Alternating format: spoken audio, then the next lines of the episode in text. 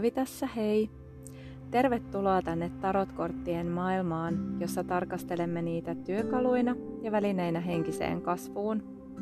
Tarot elää tässä hetkessä ja on aina saatavillamme, kun sitä tarvitsemme. Ihanaa, kun olet mukanani tällä matkalla.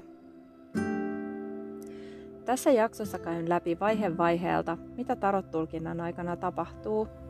Eli käyn tiiviisti läpi kaikki yksittäisen tulkinnan vaiheet alusta loppuun. Toki jokainen tulkinta on aina yksilö, mutta ainakin omalla kohdallani pystyn selvästi tunnistamaan vaiheet, jotka aina toistuvat minun tulkinnoissani tietyssä järjestyksessä.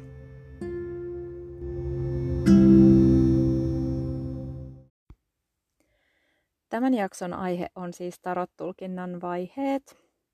Ja tätä aihetta toivoi yksi seuraajani Instagramissa, eli hän toivoi rautalangasta väännettynä sitä, mitä kaikkea tarot-tulkinnan aikana teen ja mitä siinä tapahtuu ja mistä vaiheista tulkinta rakentuu. Ja innostuin itsekin tästä aiheesta tosi paljon ja toivottavasti sinäkin saat tästä ideoita omiin tulkintoihisi. Mutta ennen kuin mennään varsinaiseen aiheeseen, niin haluaisin vielä muistuttaa, että mikäli et vielä ole tutustunut verkkosivuihini, niin tee se ihmeessä nyt kuunneltuasi tämän jakson. Ja verkkosivuni tosiaan löytyvät osoitteesta www.oivallustenkortit.fi ja sieltä löydät esimerkiksi blogini ja paljon tietoa tarotkorteista. Ja löydät sieltä myös suosituksiani muun muassa kirjoista ja podcasteista – ja lisäksi saat verkkosivujeni kautta käyttöösi ilmaisen tarot alkeiskurssimateriaalin. Ja myös jos olet kiinnostunut henkilökohtaisesta tarot-tulkinnasta, niin käythän tsekkaamassa sivuilta siihen liittyvät tiedot. Mutta mennään sitten tähän varsinaiseen aiheeseen. Eli tiivistän tähän aluksi todella lyhyesti tarot-tulkinnan vaiheet ja käyn ne sitten kohta kohdalta läpi sen jälkeen. Eli tässä nyt tosi lyhyt tiivistys siitä, mistä vaiheista minun tulkintani tyypillisesti koostuvat.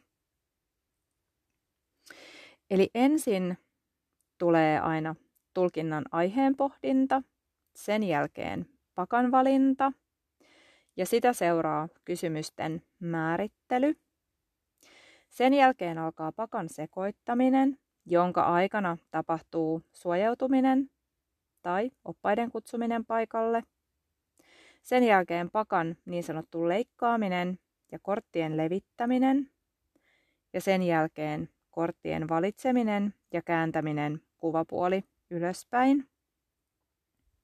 Sen jälkeen seuraa ensihavaintojen ja yleisfiiliksen tutkailu ja sitten itse tulkinnan tekeminen. Lopulta tulee työstettävien jatkokysymysten pohdintaa ja sen jälkeen lopuksi yhteenveto ja muistiinpanot tulkinnasta sekä tulkinnan aktiivinen päättäminen. Tässä siis ne vaiheet, jotka minä tunnistan tarot-tulkinnassa.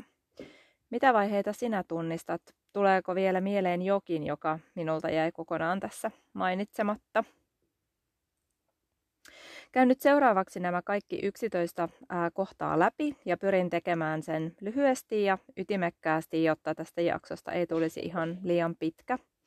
Kerron siis mielestäni tärkeimmät seikat kustakin vaiheesta ja mitä niissä itse omissa tulkinnoissani pidän keskeisimpänä ajattelen myös niin, että ää, tämä on tietyllä tapaa katsaus juurikin tähän hetkeen, eli tältä minun tulkintani näyttävät nyt.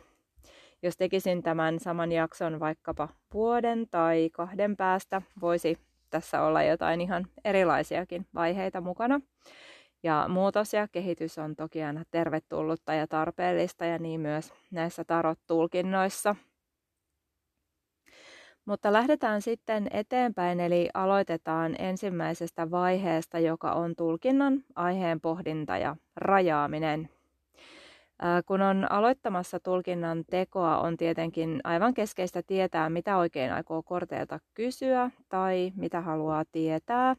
Ja tämä on siis tärkeä vaihe ja siitä käynnistyy keskittyminen koko tulkinnan tekoon. Itselleni on tosi tyypillistä kysyä korteilta, mitä minulle olisi tärkeää tietää tai havaita, tai mitä juuri nyt on meneillään, esimerkiksi johonkin tiettyyn elämänalueeseen liittyen. Usein saatan myös pyytää inspiraatiota korteilta, eli hyödynnän niitä myös luovaan työskentelyyn. Kun tulkinnan aihetta pohtii, voi se joskus olla tosi helppokin määrittää ja se on tavallaan valmiiksi olemassa ja on jokin sellainen syy, miksi nyt juuri haluaa kortteja nostaa.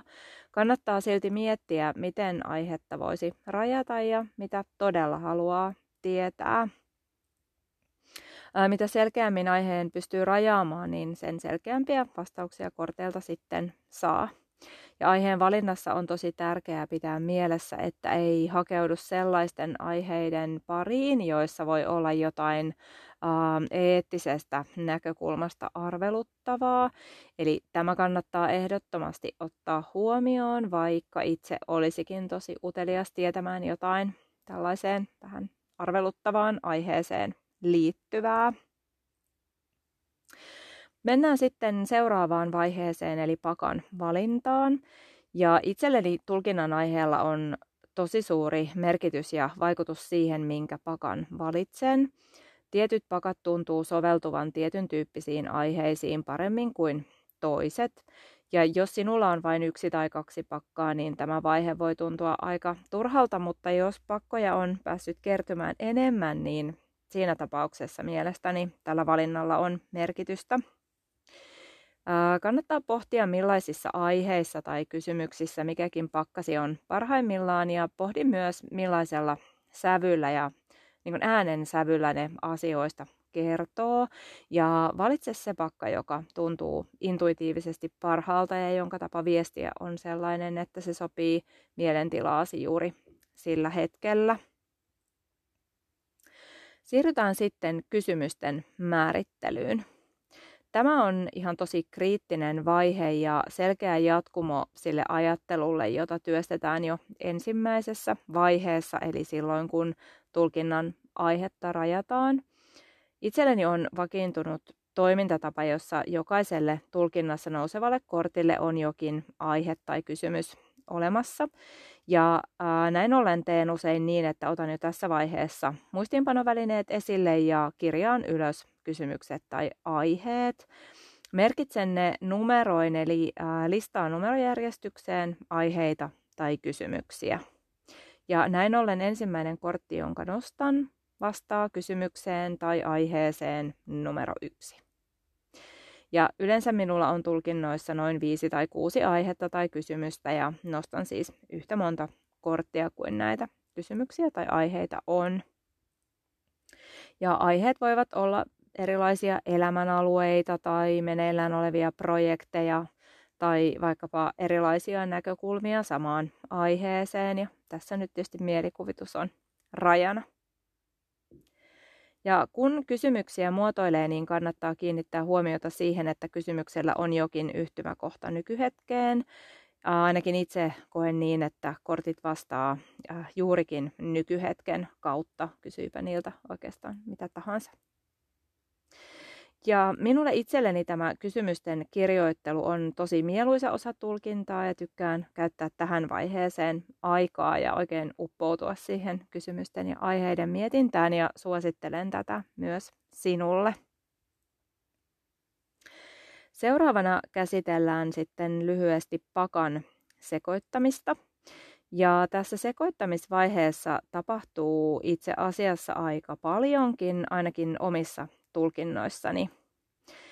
Kun pakkaa sekoittaa, niin on tärkeää rauhoittua ja, ja keskittyä siihen tekemiseen. Ja viimeistään tässä vaiheessa on myös olennaista kääntyä tavallaan sisäänpäin ja pyrkiä jättämään ulkoiset ärsykkeet itsen ulkopuolelle. Energioiden havainnointi on myös tärkeää ja, ja sellainen oman mielentilan tiedostaminen – en kuitenkaan ajattele, että tässä tarvitsisi olla jossain meditatiivisessa tilassa, vaan päinvastoin voi hyvinkin olla kiinni tässä hetkessä ja fyysisessä ympäristössä. jonkinlainen sellainen keskittymisen tila on kuitenkin hyvä olla, jotta oikeasti pystyy näkemään ja kuulemaan olennaiset asiat tulkinnan aikana. Ja jos joku esimerkiksi pitää ääntä siellä taustalla, niin voi olla tosi vaikeaa keskittyä. Ja tämä on tosi yksilöllistä ja voi vaihdella myös päivästä toiseen, miten helposti me häiriinnytään. Ja, ja meillä tietysti on erilaiset mahdollisuudet olla hiljaisuudessa, eli tietysti mennään sen mukaan, mikä, mikä sitten se oma tilanne on. Ja tässä pakan sekoittamisen aikana toteutuu oikeastaan jo seuraavakin vaihe, eli suojautuminen tai oppaiden kutsuminen. Tässä on varmasti tosi paljon yksilöllisiä eroja, eli siinä miten kukin tässä toimii. jonkinlaista suojautumista kannattaa joka tapauksessa harkita, mutta oppaita ei tokikaan ole välttämätöntä avuksi kutsua, vaan jokainen toimii tässä juuri kuten itse sopivaksi kokee ja mikä se semmoinen oma luonteva käytäntö tulkinnoissa on. Itselleni on olennaista rajata äh, kaikki tulkinnassa läsnä olevat energiat vain hyviin energioihin. Eli kun sekoitan pakkaa, niin toistan mielessäni sitä, että ne energiat ja oppaat, jotka minua tulkinnassa auttaa, ovat vain ja ainoastaan hyviä energioita ja sellaisia, jotka vievät minua eteenpäin ja auttavat minua kehittymään. Eli toistan näitä energioihin ja oppaisiin liittyviä ää, asioita ja rajauksia mielessäni, kun pakkaa sekoitan. Ja näin toimin myös silloin, jos ää, teen tulkintaa jollekin toiselle. Eli silloin korostan tuon toisen henkilön kehittymistä ja tuen saamista ja kutsun sen mukaisia ää, kasvua tukevia hyviä energioita. Ja koen tosi tärkeänä sen, että läsnä on vain hyvää ja rakentavaa energiaa siinä minun tulkinnassa. Ja suosittelen, että pohdit tätä asiaa myös omissa tulkinnoissasi ja käytännössä siis sen sanoittamista, että millaista energiaa haluat siinä sinun tulkinnassa olevan läsnä. Ja sanoittamalla sen konkretisoit tämän itsellesi ja tuot sen osaksi tulkintaasi ja tietyllä tavalla tiedostat sen, että se sinun tulkintasi tähtää hyvään ja tähtää kasvuun. Jos teen tulkintaa toiselle, pyrin pakan sekoittamisen aikana myös tunnustelemaan tämän toisen henkilön energioita. Ja tämä luo yhteyden siihen, että toisen henkilön energia on läsnä ja olennaisena osana sitä tulkintaa. Ja pakan sekoittamisen aikana nämä energiat voi kutsua luokseen ja ne voi myös tuntea hyvin konkreettisesti. Eli tietyllä tavalla, kun kädet sekoittaa pakkaa, niin se vapauttaa jotenkin huomion kiinnittämisen näihin energioihin ja siihen, mitä siihen tulkintaan on kutsumassa mukaan. Siirrytään sitten seuraavaan vaiheeseen, eli äh, niin sanottuun pakan leikkaamiseen ja korttien levittämiseen. Ja se, mitä tarkoitan tällä leikkaamisella, niin, niin se on siis sitä, että nostan ähm, pakan kolmeen erilliseen pinoon. Ää, ja ajattelen niin, että tämä leikkaaminen ei ole ollenkaan välttämätöntä. Ja itse sen aina kuitenkin teen ja se on tosi olennainen osa minun rutiinia, minun tulkinnoissa ja siihen liittyy myös se, että leikkaan tämän pakan osiin aina vasemmalla kädellä. Ja tämä on ihan täysin puhtaasti rutiini- ja tottumiskysymys ja ajattelen, että tärkeämpää on se, että ää, muodostaa itselleen tietynlaisen tavan, jolla pääsee sellaiseen oikeanlaiseen fiilikseen siinä tulkinnassa, ei niinkään se, että mitä yksittäisiä ää, asioita siinä tekee tai miten niin kuin kortteja käsittelee. Eli pohdi, mitkä ovat sellaisia asioita, mitkä vievät sinua kohti oikeanlaista fiilistä siinä ää, tavallaan tulkinnan prosessissa ja vahvista niitä tekemisiä omissa tulkinnoissasi. Ja tässä vaiheessa, kun käsittelen kortteja, niin ajattelen totta kai tulkinnan aihetta ja tulkinnan kysymyksiä mielessäni tosi aktiivisesti. Ja kun levitän kortit eteeni ää, käytännössä niin kuin viuhkan muotoon, kuvapuoli alaspäin, sellaiseen niin kuin puoliympyrään, niin tällöinkin keskityn tosi vahvasti siihen tulkinnan aiheeseen ja niihin tulkinnassa esillä oleviin kysymyksiin tai aiheisiin. Ja itse pidän ää, nimenomaan siitä, että levitän kortit tällaiseen viuhkan muotoon, ikään kuin puoliympyrään, ää, koska sillä tavoin ää, kaikki kortit tulee näkyviin ja tavallaan niin kuin tarjolle. Ja haluan itse nähdä mahdollisimman monta korttia, kun alan niitä valitsemaan nostettavaksi, niin siinäkin mielessä tämä tämmöinen viuhkamalli toimii tosi hyvin. Mennään sitten seuraavaan vaiheeseen, eli korttien valitsemiseen ja kääntämiseen, eli käytännössä siis siihen, miten se korttien valinta tapahtuu. Ja tämä on toki ainakin itselleni jotenkin sellainen niin kuin tulkinnan mystisin vaihe siinä mielessä, että ne kortit, jotka valikoituu, ne kortit, jotka nostetaan, niin ne ovat sen tulkinnan ydin. Eli niistä muotoutuu tarina ja se kokonaisuus, jonka tulkitsija välittää ja muodostaa. Ja onkin tietysti hyvä sitten miettiä, että mistä tunnistaa ne kortit, jotka tulee siinä nostaa ja voiko se mennä jotenkin pieleen tai voiko nostaa väärän kortin. Ja mielestäni ei voi nostaa vääriä kortteja. Kuitenkin, jos on jollain lailla sellainen olo, että kortteihin ei muodostu kunnolla yhteyttä, niin tulkinta voi jäädä ohueksi ja siinä tapauksessa siihen aiheeseen kannattaa palata vaikka seuraavana päivänä uudelleen. Ja joskus näin voi käydä ja siitä ei kannata huolestua ja, ja intuitio nyt ei vaan kerta kaikkiaan toimi joka päivä yhtä vahvasti ja se on täysin inhimillistä, että näinkin voi käydä. Itselleni on lähes aina intuitiivisesti tosi selvää, mikä kortti tulee missäkin kohtaa nostaa.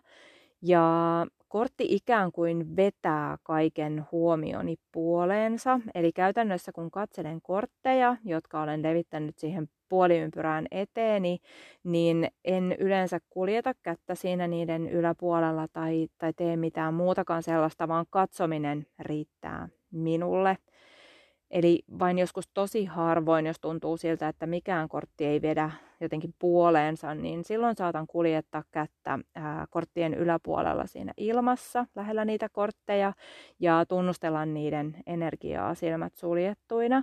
Ja tällöin voin tuntea, jos jokin kortti on energialtaan sellainen, että se tuntuu tärkeältä nostaa. Yleensä kuitenkin valitsen kortit äh, ihan täysin vain katsomalla ja tunnistamalla ne, jotka vetää minua puoleensa. Ja ne kortit näyttää jotenkin intuitiivisesti erilaisilta ja ne ikään kuin hyppää esiin. Ja sitä on tosi vaikea selittää, mutta se kokemus on minulla itselläni ainakin tosi selvä ja vahva. Ja olisi tosi kiinnostavaa kuulla, miten muut tulkitsijat tämän kokee ja miten äh, tavallaan tekee sen korttien valinnan, joten laittakaa ihmeessä viestiä ja kertokaa teidän käytännöt. Olisi tosi mielenkiintoista tietää. Ja korttien kääntäminen kuvapuoli ylöspäin tapahtuu sitten siinä järjestyksessä, jossa ne nostin. Eli tavallaan siis käännän ne kysymysten mukaan numerojärjestyksessä, eli kerroin aikaisemmin, että tosiaan numeroin aina ne kysymykset tai aiheet sinne minun muistiinpanovihkoon, ja tavallaan sitten kun jokaiseen kysymykseen tai aiheeseen on, on olemassa vastaukseksi kortti, niin siinä järjestyksessä, eli numerojärjestyksessä sitten käännän ne kortit kuvapuoli ylöspäin, ja on aina yhtä jännittävää kääntää niitä kortteja ja katsoa, että mitä sieltä sitten nouseekaan. Ja kun äh, kortit sitten on käännetty äh, kuvapuoli näkyviin, niin alkaa sellainen ensihavaintojen ja yleisfiiliksen tutkailu. Ja pysähdyn aina hetkeksi katsomaan, mitä ensihavaintoja korteista nousee, eli en ala heti tulkita niitä tavallaan kortti kerrallaan, vaan ensin haluan saada sellaisen yleisvaikutelman. Ja tutkin ähm, esimerkiksi, onko pöydässä suuren vai pienen arkanan kortteja tai hovikortteja tai esimerkiksi minkä maan kortteja pöydässä on, tai toistuuko vaikka joku tietty numero. Ja toki myös tutkin sitä, että miten päin kortit ovat, eli onko siinä käänteisiä kortteja myös joukossa. Ja yleensä käy myös niin, että jo tässä vaiheessa jokin kortti tuntuu keskeisemmältä kuin muut, tai tällaisia tärkeämmältä niin kuin tuntuvia kortteja voi olla parikin. Mutta kuitenkin tulee sellainen olo, että jotkin kortit on olennaisempia kuin toiset siinä kyseisessä tulkinnassa. Ja tämä on, on sellainen niin kuin intuitiivinen prosessi. Näistä yleisistä havainnoista voi sitten vetää yhteen sen, että mikä on tulkinnan perusfiilis ja millaisia energioita siinä tulkinnassa on liikkeellä. Eli voi tunnistaa, mitkä elementit korostuu ja mitä se ehkä tulkinnan ilmapiirin osalta tarkoittaa. Ja tältä pohjalta on sitten helppoa lähteä rakentamaan tarinaa.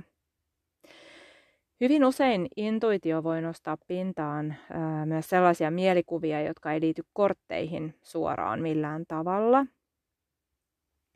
Ja nämä tällaiset mielikuvat on tosi olennaisia siinä tulkinnassa ja niihin kannattaa opetella myös luottamaan. Ja itselleni nousee usein mieleen sanoja tai lyhyitä lauseita, jotka kertoo jotain tulkintaan liittyvää. Ja ne toki kannattaa aina kirjoittaa ylös, jotta ne ei sitten tulkinnan edetessä unohdu. Ja samoin äh, tunteet ja kuvat, joita mielessä näkee, niin kannattaa huomioida sellaisena tärkeänä lisätietona. Suurin osa tulkintaan käytettävästä ajasta menee käytännössä seuraavaan vaiheeseen, eli itse tulkinnan tekoon. Ja käyn aina yksitellen kysymyksen tai aiheen ja siihen vastaavan kortin läpi. Ja jos teen itselleni tulkintaa, kirjoitan muutamia sanoja lyhyesti muistiinpanoihin niin mahdollisesti jo tässä vaiheessa. Syvennyn yksittäisiin kortteihin ja vähitellen myös ymmärrys niistä korttien välisistä suhteista syventyy siinä tulkinnan edetessä. Itse asiassa seuraavassa podcast-jaksossani tulen avaamaan tarkemmin tätä kyseistä tulkinnan vaihetta, eli sitä, miten yksittäiset kortit muodostuu vähitellen tarinaksi. Joten en siis mene nyt tässä syvemmälle tähän aiheeseen, mutta toki ihan keskeistä on, että juuri tässä vaiheessa koko tulkinta muotoutuu sillä tavalla konkreettiseksi ja kaikki siihen liittyvät viestit nousee esiin. Ja kun se varsinainen tulkinta on tehty, niin alkaa seuraava vaihe, eli minulle se on jatkokysymysten pohdinta. Tämä on erityisen tärkeää, mikäli lähestyt kortteja siitä näkökulmasta, että niiden viestit voi nimenomaan edistää sinun omaa kehittymistäsi. Ja jos katsot kortteja ja niiden viestejä myös ää, valmennuksellisin silmin. Jos itse teen tulkintoja toisille, niin käytän tosi paljon aikaa näiden valmennuksellisten ja herättelevien kysymysten työstämiseen. Ja itse koen, että on tosi tärkeää, että tulkinnasta jää pohdittavaa ja työstettävää, eikä vain sellainen kertomus, jossa ei ole oikein tarttumapintaa. Ja nämä kysymykset siis kumpuavat nimenomaan niistä havainnoista, joita tulkinnassa nousee, ja niiden tavoite on auttaa löytämään ratkaisuja ja vastauksia siihen, miten siitä tilanteesta pääsee eteenpäin ja miten sitä omaa tietään oppii etenemään luontevaan suuntaan. Eli nämä kysymykset ovat sellainen mm, konkreettinen apuväline elämään sitten tulkinnan jälkeen. Ja jos tulkintaa tekee itselleen, niin nämä kysymykset kannattaa ehdottomasti kirjata omiin muistiinpanoihin, esimerkiksi vaikka kolme olennaisinta jatkokysymystä itselle. Ja näihin voi palata sitten myöhemminkin, ja jos ei heti siinä tulkinnan jälkeen ole mahdollisuutta alkaa niitä työstämään sitten eteenpäin. Lopuksi vielä muutama sana siitä, miten tulkinta päätetään. Tässä viimeisessä vaiheessa tehdään yhteenveto ja koostetaan muistiinpanot sekä päätetään tulkinta aktiivisesti esimerkiksi tiettyjen mielikuvien avulla.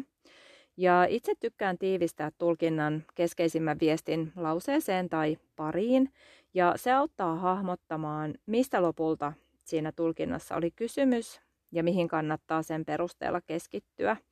Ja nämä lauseet kannattaa kirjoittaa omiin muistiinpanoihin. Muistiinpanot kannattaa muutenkin tässä kohtaa tehdä valmiiksi, koska me unohdetaan todella helposti, mitä kaikkea mielessämme on ollut ja millaisia ajatuksia meillä on herännyt. Eli esimerkiksi lyhyet ja tiiviit muistiinpanot, vaikka ihan ranskalaisin viivoin, on tosi tehokas tapa, jos ei ole aikaa tai energiaa tehdä pitkiä muistiinpanoja tai kirjoitella paljon.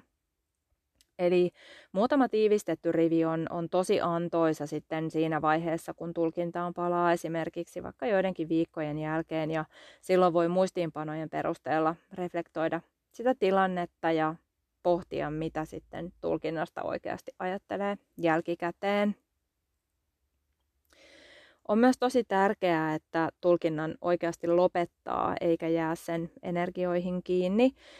erityisesti silloin, jos tulkinnan tekee jollekin toiselle, on tärkeää vaikka jonkin mielikuvan avulla konkretisoida, että tulkinta on nyt oikeasti ohi ja esimerkiksi vaikka niin, että katkaisee energian liikkumisen jonkin mielikuvan avulla. Esimerkiksi joku tällainen mielikuvaharjoitus voi toimia. Pääasia kuitenkin on, ettei jollain tavalla jää kiinni siihen tulkinnan energiaan, vaan päästään siitä irti. Ja usein myös sanotaan, että kannattaa juoda lasivettä tulkinnan jälkeen, ja se on varmasti kyllä hyvä neuvo. Tarot-tulkinta on siis loppujen lopuksi tosi monen vaiheen summa. Helposti sitä ajattelee, että siinä vaan nostellaan muutama kortti, mutta ähm, kun näiden tulkinnan vaiheiden äärelle pysähtyy, niin oikeastihan vaiheita on tosi monia. Ja ajattelen äh, myös niin, että äh, jokaiselle meistä tulkitsijoista muotoutuu jokin omanlainen tapa tehdä tulkinta ja myös oma tapa rakentaa se tulkinta erilaisten toimintatapojen varaan. Eli nyt jos ajatellaan, niin nämä vaiheet, jotka tässä kuvasin, niin ne ovat juurikin minulle ominaiset, enkä edes tiedä millaisia tapoja muilla on, vaan tämä on minun tapani toimia ja se on yhdistelmä ää, sekä sellaista opittua että sitten itselle luontevalta tuntuvaa tekemistä – ja pakko vielä mainita, että äh, kuten olen joskus aikaisemmin kertonut, niin olen itse kasvanut siihen, että äh, tulkintoja on minulle tehty tasaisin väliajoin siitä lähtien, kun täytin 15 vuotta. Ja arvelen, että osa näistä minun rutu, rutiineista kumpuaa jo sieltä, eli niistä aikanaan nähdyistä käytännöistä, vaikka en osaa tietoisesti sanoa, mikä niistä nyt on mistäkin lähtöisin. Ja tätä on ihan hauska pohtia ja palautella mieleen. Uh, vielä hei, suuri kiitos sinulle, joka ehdotit tätä aihetta minulle podcastiini. Ja tämän äärellä oli tosi mukavaa ja toivottavasti teillä muillakin. Uh, otan tosi mielelläni ideoita vastaan jatkossakin koskien tätä podcastiani ja muutenkin kuulen tosi mielelläni, mitä ajatuksia podcastini herättää. Ollaan siis yhteyksissä.